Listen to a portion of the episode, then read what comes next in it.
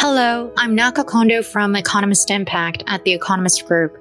Welcome to this Back to Blue podcast, part of an initiative of Economist Impact and the Nippon Foundation to catalyze progress towards a zero pollution ocean. Today's topic is ocean acidification. At the end of 2022, at COP15 held in Montreal, nations adopted a landmark framework on biodiversity, which includes minimizing the impact of ocean acidification on biodiversity. Back to Blue recently hosted an event focused on ocean acidification in Tokyo, with two panel discussions looking at the global and local issues of ocean acidification. The event also doubled up as a premiere of a short documentary on ocean acidification, The Threat Bubbling Up, created by The Economist Films. The film is now available on our Back to Blue website and on YouTube. Today, we would like to share with you some of the highlights from the first global panel discussion looking at the key issues in the state of science surrounding ocean acidification. The session opened with a presentation on ocean acidification by Steve Widdicombe, Director of Science at the Plymouth Marine Laboratory in the UK, a world authority on marine ecology.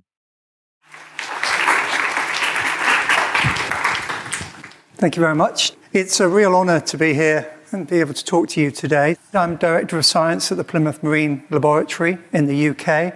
I've been working on ocean acidification for around 20 years now as a research scientist, primarily exploring the impacts of high levels of carbon dioxide on marine organisms. I'm also co chair of the Global Ocean Acidification Observing Network, which is a network of nearly a thousand researchers from around the world, from over 100 countries, who have a shared ambition to understand and observe the impacts of ocean acidification. And as was mentioned, I was a key focal point for the ocean acidification Research for Sustainability program, which is a United Nations Ocean Decade program on ocean acidification. It's part of this three pronged attack of climate change on our oceans. We're all aware of the issues associated with warming. The carbon dioxide we put into the atmosphere creates a blanket around this planet, warming up the atmosphere and effectively warming up the oceans. In fact, 90% of the heat that's been generated by this blanket has ended up in the ocean. But it's not just the heat that's going into the ocean, it's also the carbon dioxide itself. And as carbon dioxide reacts with the seawater, it drives a chemical reaction whereby it, it creates hydrogen ions. And these hydrogen ions are the elements which create marine acidity. In addition to warming and ocean acidification, we also have deoxygenation. As the water warms, it's less able to hold dissolved gases, meaning that the critical oxygen that the organisms need in the ocean is disappearing. So with warming, deoxygenation, and ocean acidification, there is a huge threat to the health and well-being of our oceans. Well, that's the theory. Is it actually happening? Can we see it happening? And at a global level, yes, we can. There are multiple observing sites around the planet which have now been operating for a long enough period of time that we can see the process of ocean acidification. We can see the chemical changes happening from those samples. By using satellite observations of our oceans, we can also see that ocean acidification process in action. So we now see from these data that our open oceans are 40% more acidic than they were before the start of the Industrial Revolution. Now that equates to a relatively small change in the pH level, but a very large change in the effective acidity and the environment that organisms are facing. But it's worse near the coasts. What you, we see as we get closer to the coast is that a host of coastal processes, such as the inputs from rivers, wastewater release, interactions with the seafloor, exacerbate, make the ocean acidification process worse. Considering that the coastal zone is where we humans have the greatest interaction and dependence on the marine system, These are worrying data indeed. But what do these chemical changes actually mean for us and for the marine environment? Carbon dioxide is a natural part of all biological systems. We have evolved to have CO2 as part of the natural system. Even ourselves as humans, you know, we are triggered to breathe by the levels of carbon dioxide, not by the levels of oxygen. It's the same in the ocean. Organisms have evolved to integrate carbon dioxide and pH as part of their natural processes. So as those things change and change rapidly, it's not surprising that the physiology and the behavior of organisms change with them. High levels of hydrogen ions create corrosive conditions for all organisms that rely on a calcium carbonate shell, be that corals or shellfish, crustacea. So as ocean acidification advances, organisms that rely on those, those structures are going to find it difficult to survive. But it's not just animals that rely on calcium carbonate. We know that living in a high CO2 world puts an energetic cost on all organisms because the physiological demands of living in a high CO2 world are much greater. And if an organism is spending more energy dealing with a highly stressful CO2 rich environment, it has less energy available for growth, for reproduction. So we're seeing populations declining and organisms getting smaller.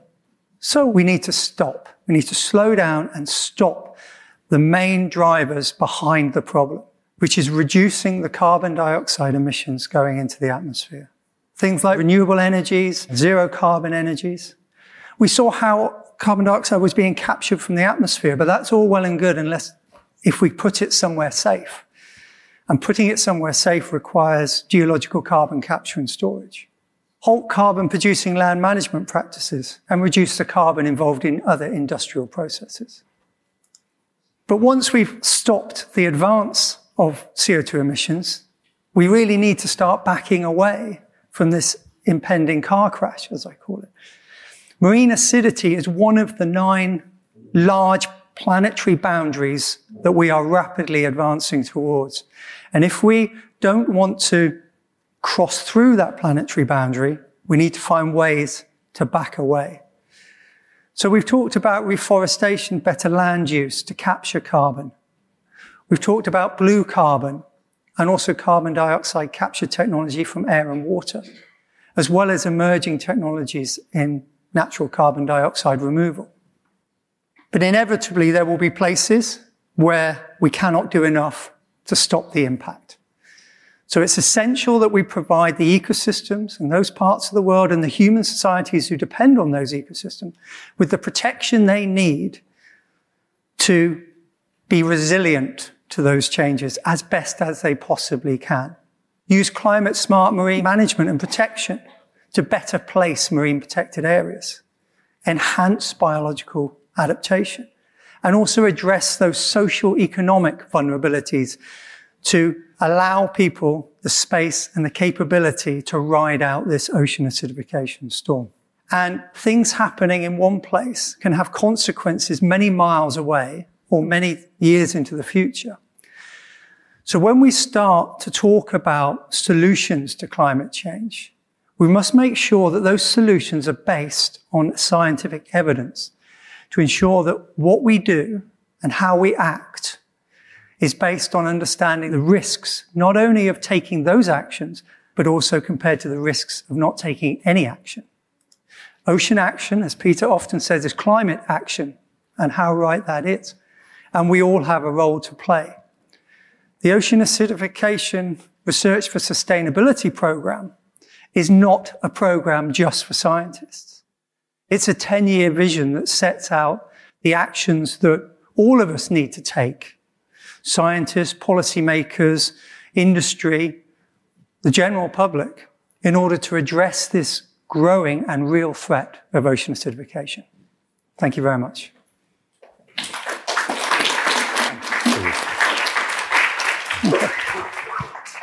Thank you, Steve, very much for that very clear presentation. Steve, I just wanted to start, if I could, looking at a couple of the questions that were raised in your presentation. One of those questions is around the coastal impacts of ocean acidification and the fact that perhaps we haven't been looking in the right places at the right things because we haven't, in fact, in many ways, uncovered the state of ocean acidification in coastal areas very well. Why is that, do you think? I think it's largely due to the fact that the carbonate chemistry dynamics in coastal areas is quite complicated. It's not just a result of carbon dioxide absorption from the atmosphere.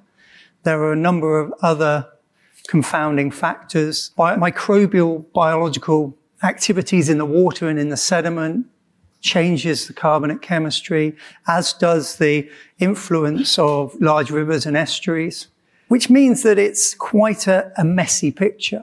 It's been far easier for biological oceanographers and chemical oceanographers to go out to sea where the picture is much clearer and take the measurements out there in the open ocean.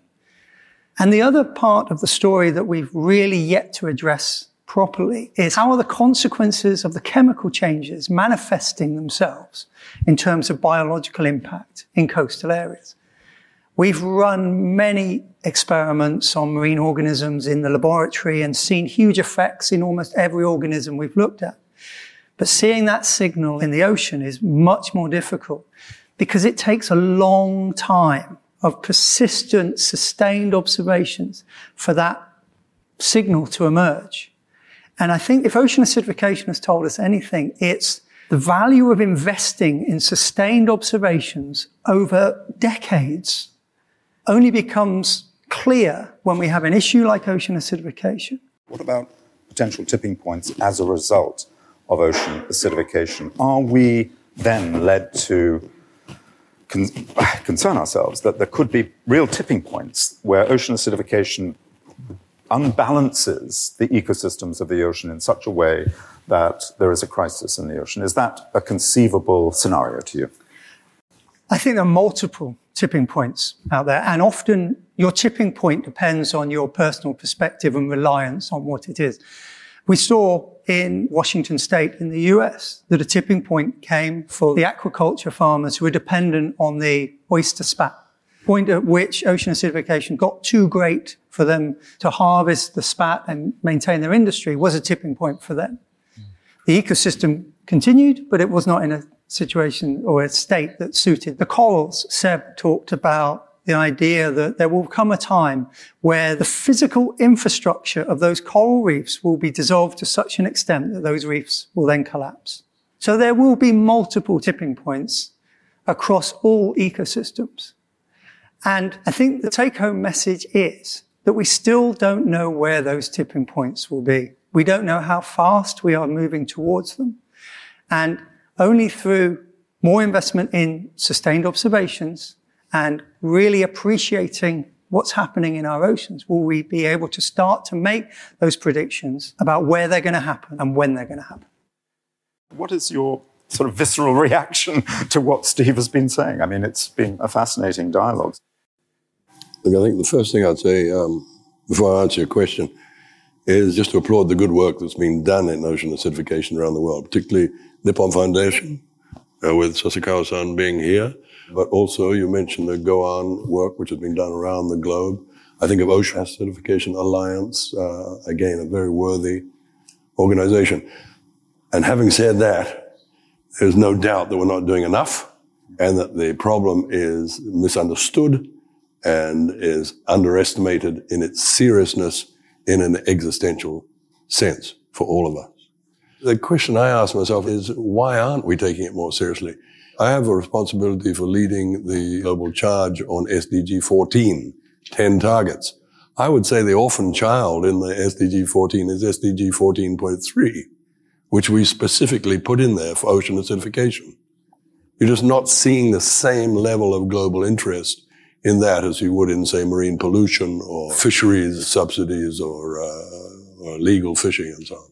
So why is that? I think, you know, what you don't see doesn't uh, grab your imagination in the same way. It's like climate change and biodiversity loss. We have just instituted the Global Biodiversity Framework in Montreal at COP15, probably the most important thing we have done for our grandchildren, and yet it hasn't gripped the global imagination. Maybe Christmas got in the way. But what I'm saying to you is that mm-hmm. biodiversity, it, it just, people just don't quite understand that. They understand climate change because they can see the floods and the fires and the storms that are now hitting us. But biodiversity loss is even more pernicious than that. No life on the planet if we allow it to continue on its current track. I mean, the whole purpose, the, the target in the global biodiversity framework of 30 by 30 is to stop the cascade, which will start happening in seven years' time if we don't uh, take it more seriously. I must also apologize for my voice. I do not have COVID. Tested yesterday. I came back from Davos uh, with a, a, very bad cold. And, and Peter, was this raised at Davos, ocean acidification? You know, for me, it was the elephant in the room in Davos. Everybody was talking about climate change, but there wasn't enough mention about the global biodiversity framework. I was sitting on a panel there with my friend, the former CEO of World Wildlife Fund. I said to Marco, you have a very strong logo, WWF, a panda. Everybody loves it. They love it. They throw money at you. Uh, for them, you know, if the panda survives, we survive. My logo is so small you can't see it. It's called Prochlorococcus, and nobody knew what it was, so I had to explain what it was. It's the tiniest photosynthetic organism that we have on the planet. Of course, it lives in the ocean. But the question I put to the audience was, if the panda becomes extinct, you'll be sad, but will it be the end of you? No. My logo, Prochlorococcus, if it dies, it'll be curtains for you because Prochlorococcus produces 20% of the oxygen in the biosphere. Tiny creature everything is connected is my point. And I was so glad to see the film's reference to the fact that it's the micro life which keeps everything else afloat.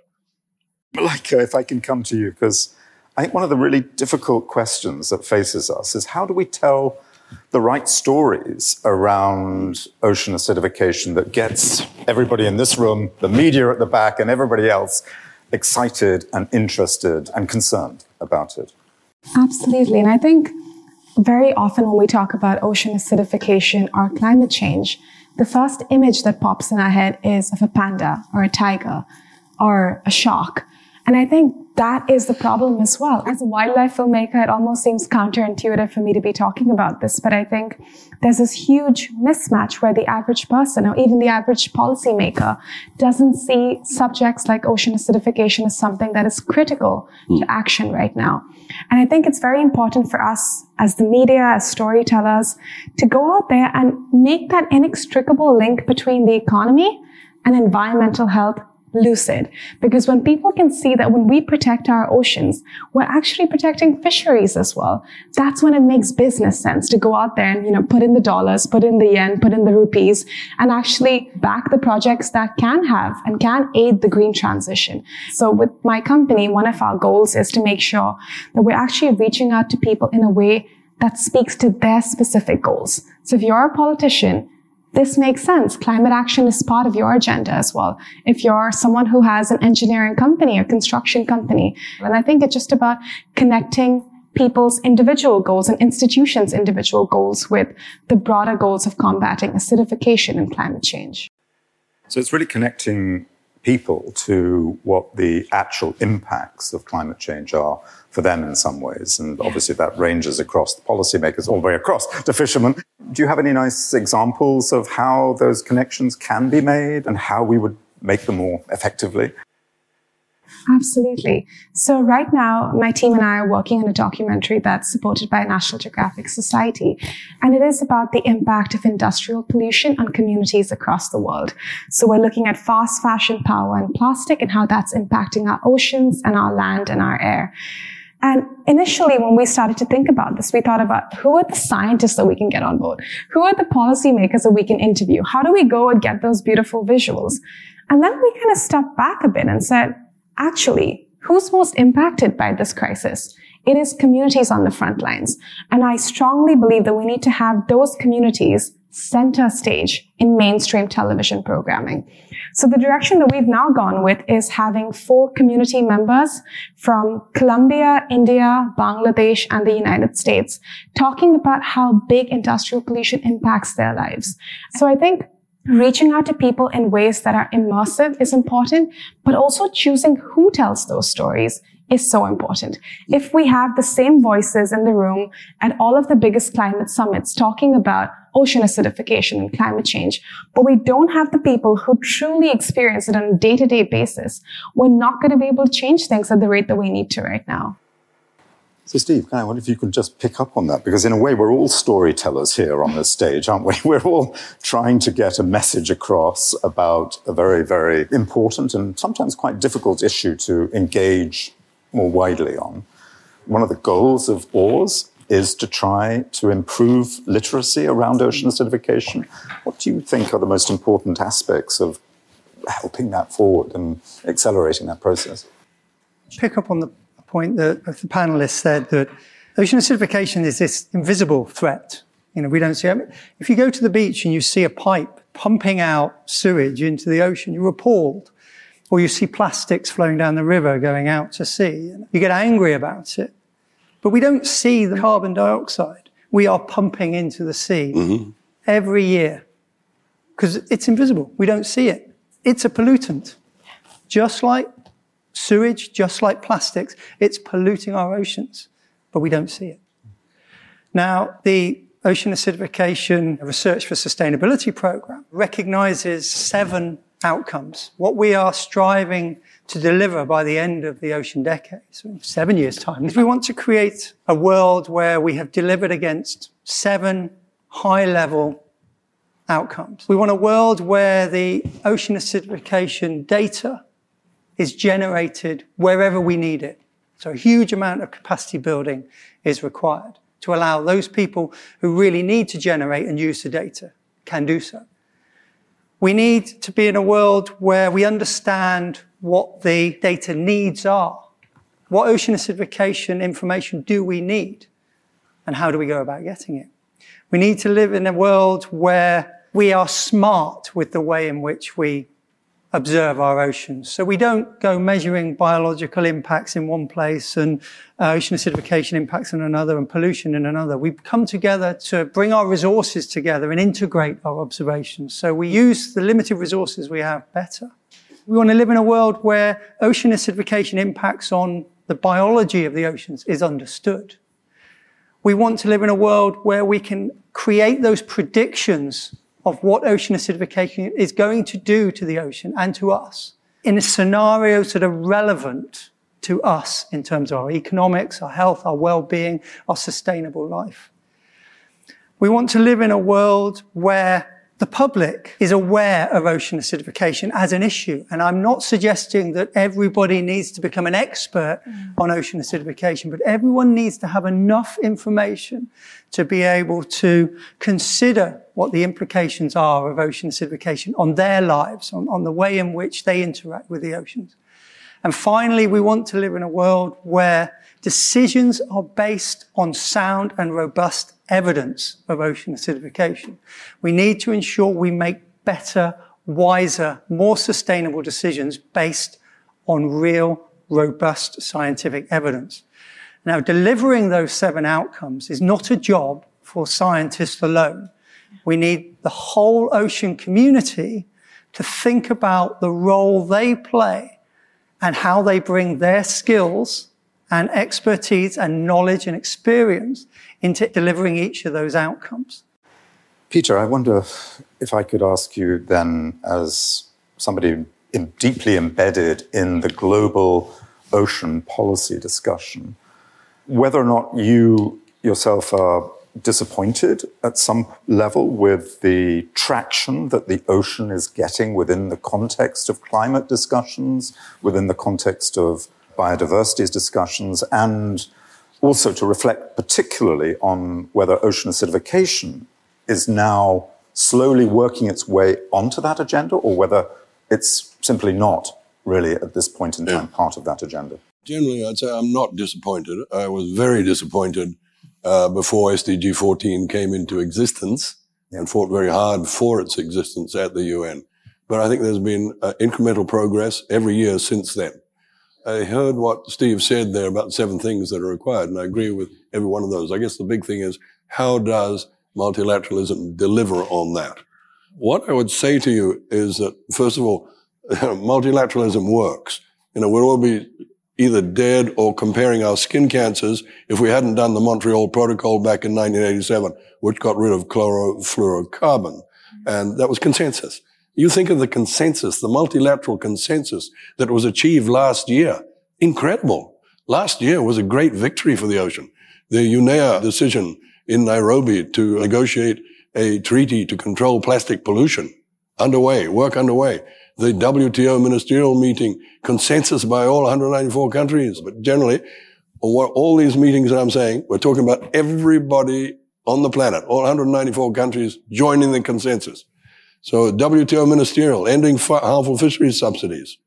The uh, UN Ocean Conference held in Lisbon, the UNFCCC conference held in Sharm el Sheikh, the Bonn Ocean Climate Dialogues. All of these were very positive consensus moments for the ocean. And of course, the highlight was Montreal, where we agreed on that global biodiversity framework and that target of 30 by 30, protecting 30% of the land and ocean on this planet by over the next seven years. You know, so this was a, a momentous year. And my message is to everybody that multilateralism works. But in my experience, multilateralism works best where you have champions. And what I would say about ocean acidification, and answer your question, Charlie, is that one of the disappointing areas of SDG 14 for me, as I said, is ocean acidification, SDG 14.3. What would be really useful at this time, with seven years to run, is if a couple of champions would emerge to form a high ambition coalition for SDG 14.3. In other words, to lead the international charge to get the multilateral processes running uh, smoothly on ocean acidification. And I can think of no country better than Japan to be one of the co-leaders of that. I'm going to Canada tonight, actually, and I will spend a week there at IMPAC5, and I'll be suggesting a similar thing to the Canadian ministers that are meeting there. But I leave that as a direct challenge here in Japan. You know, why not? Japan has the scientific knowledge. In fact, I think Steve, correct me, Japan was the leader in ocean acidification research a decade or so ago. So I'd really encourage you to, to think about that, to, to pressure your government on that, because there is no doubt that multilateralism does work and it works best where you've got some champions to lead the process. Well, that nexus that you mentioned is worryingly evident, I think, in COP28. um, but uh, let's leave that for a moment. If I can come back to this question of how we approach the problem from a solutions point of view. And Peter's suggestion, which I think is a really interesting one, that potentially here in Japan there is already leadership around the science in the ocean and in ocean acidification particularly. But what else perhaps would be needed, Steve, do you think, to move that science forward into the realm of policy so that we can begin to actually address the issue? Yeah, and again, I completely concur with everything that's said in terms of what does consensus actually mean unless it results in action and change.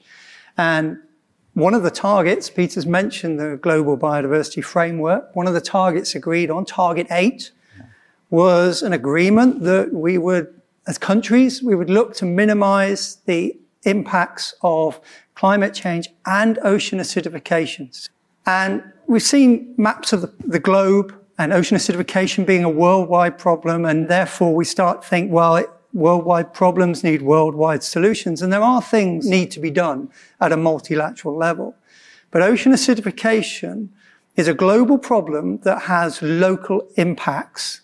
And what I would urge countries to do is think about what their national ocean acidification action plan looks like start thinking about the way in which their country is governed, the decisions they make, the actions they take, and how they are going to structure those in a way that starts combating the problems of ocean acidification what actually needs to be part of National Ocean Action Acidification Plan?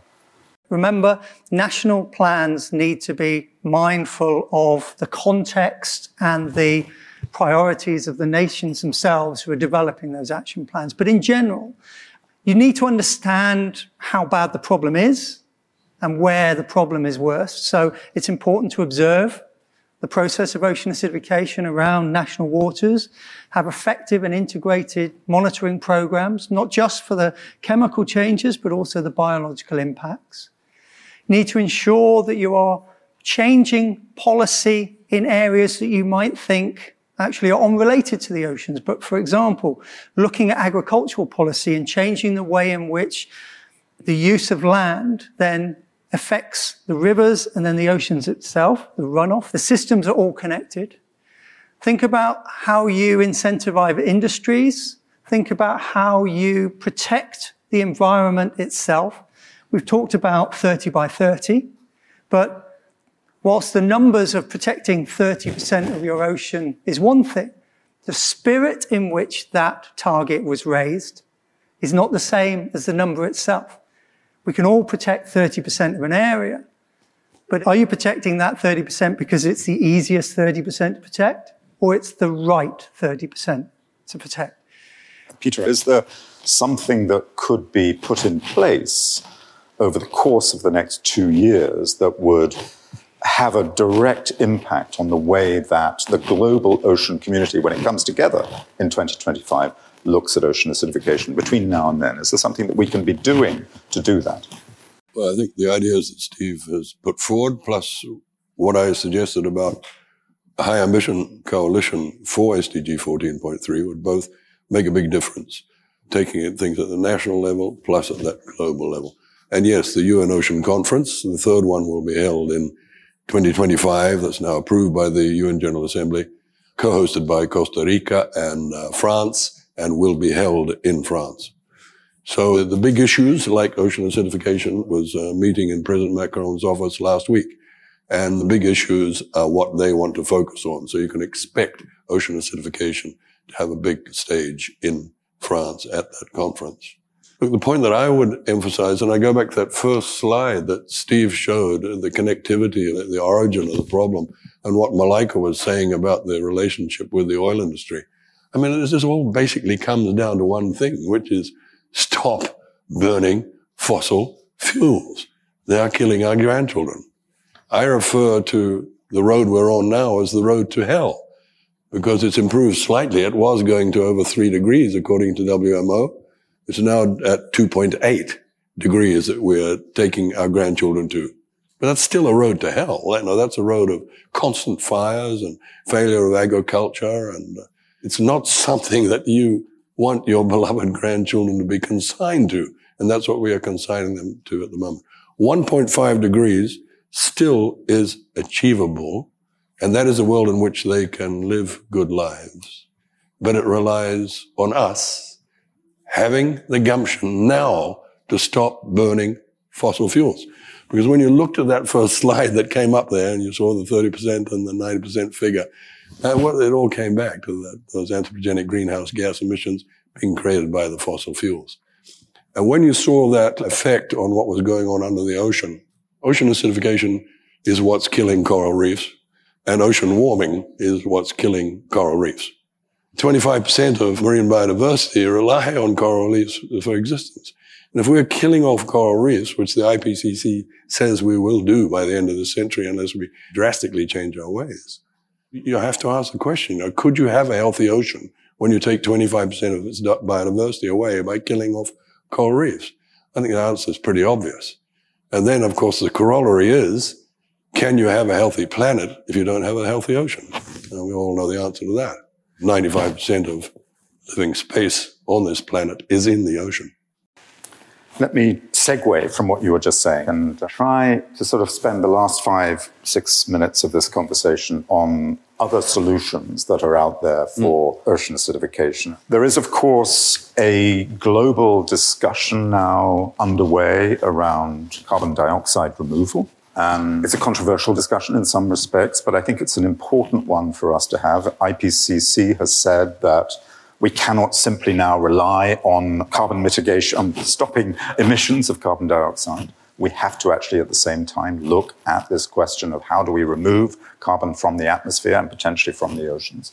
And what, perhaps most importantly, are the governance guardrails that we need to put around carbon dioxide removal. I just want to emphasize that we do. We need a multiple approach here. I don't like the word solution because that implies that there is a fix out there mm. that allows us to carry on and do what we want to do. And we can just apply something and it will make everything all right and make this problem go away. It, it won't. There are a number of things we can do to make the problem better and we need to do all of them. There's no magic bullet. There's no single solution. There are things that we can do that we have a very sound scientific understanding for. We understand the risks associated with them. You know, things like habitat protection, things like stopping putting carbon dioxide into the atmosphere. We know what we should do. We need to do it. Then there are other emerging options where we have less scientific knowledge at the moment. And it's imperative that we explore those, but equally, we mustn't be panicked into implementing activities that we don't fully understand the risk. I'm not suggesting we need to know every single facet before we act, but we do need to be sure that what we do doesn't make the problem worse. And that's not just about understanding how small scale interventions at local scales will affect the system where you do it. But the ocean is a very complex and connected place. We need to make sure that the actions we take in one place don't have negative implications for other places, both in space, in different places, but also through time. I advocate for strong research and evidence-based decisions on all the options open to us at the moment. But let's not kid ourselves that our simple geological solutions we can apply that will stop us having to make those really difficult decisions about needing to stop CO2 emissions and also the need for us to protect our oceans more thoroughly and operate more sustainably in the marine system. Peter, can I ask you to have the last word on that question? I mean, how do you think globally the governance needs to be set around the risk of potential carbon dioxide removal? Okay, obviously it's a very big question, and like thanks for introducing the geoengineering word. Nobody likes to use it. but after all, climate change is a result of geoengineering, of us mm. pumping our anthropogenic greenhouse gas emissions into the atmosphere. That's geoengineering on a grand scale. As I said before, multilateralism works. I've seen it in action all the time. I've spent a lot of time in the UN, President of the General Assembly and so on. And consensus is hard to get. It's very hard to get, but it's the best tool we've got and it's the thing that binds us all when we get it. The right place for discussing these matters of CDR and SRM is in the multilateral context.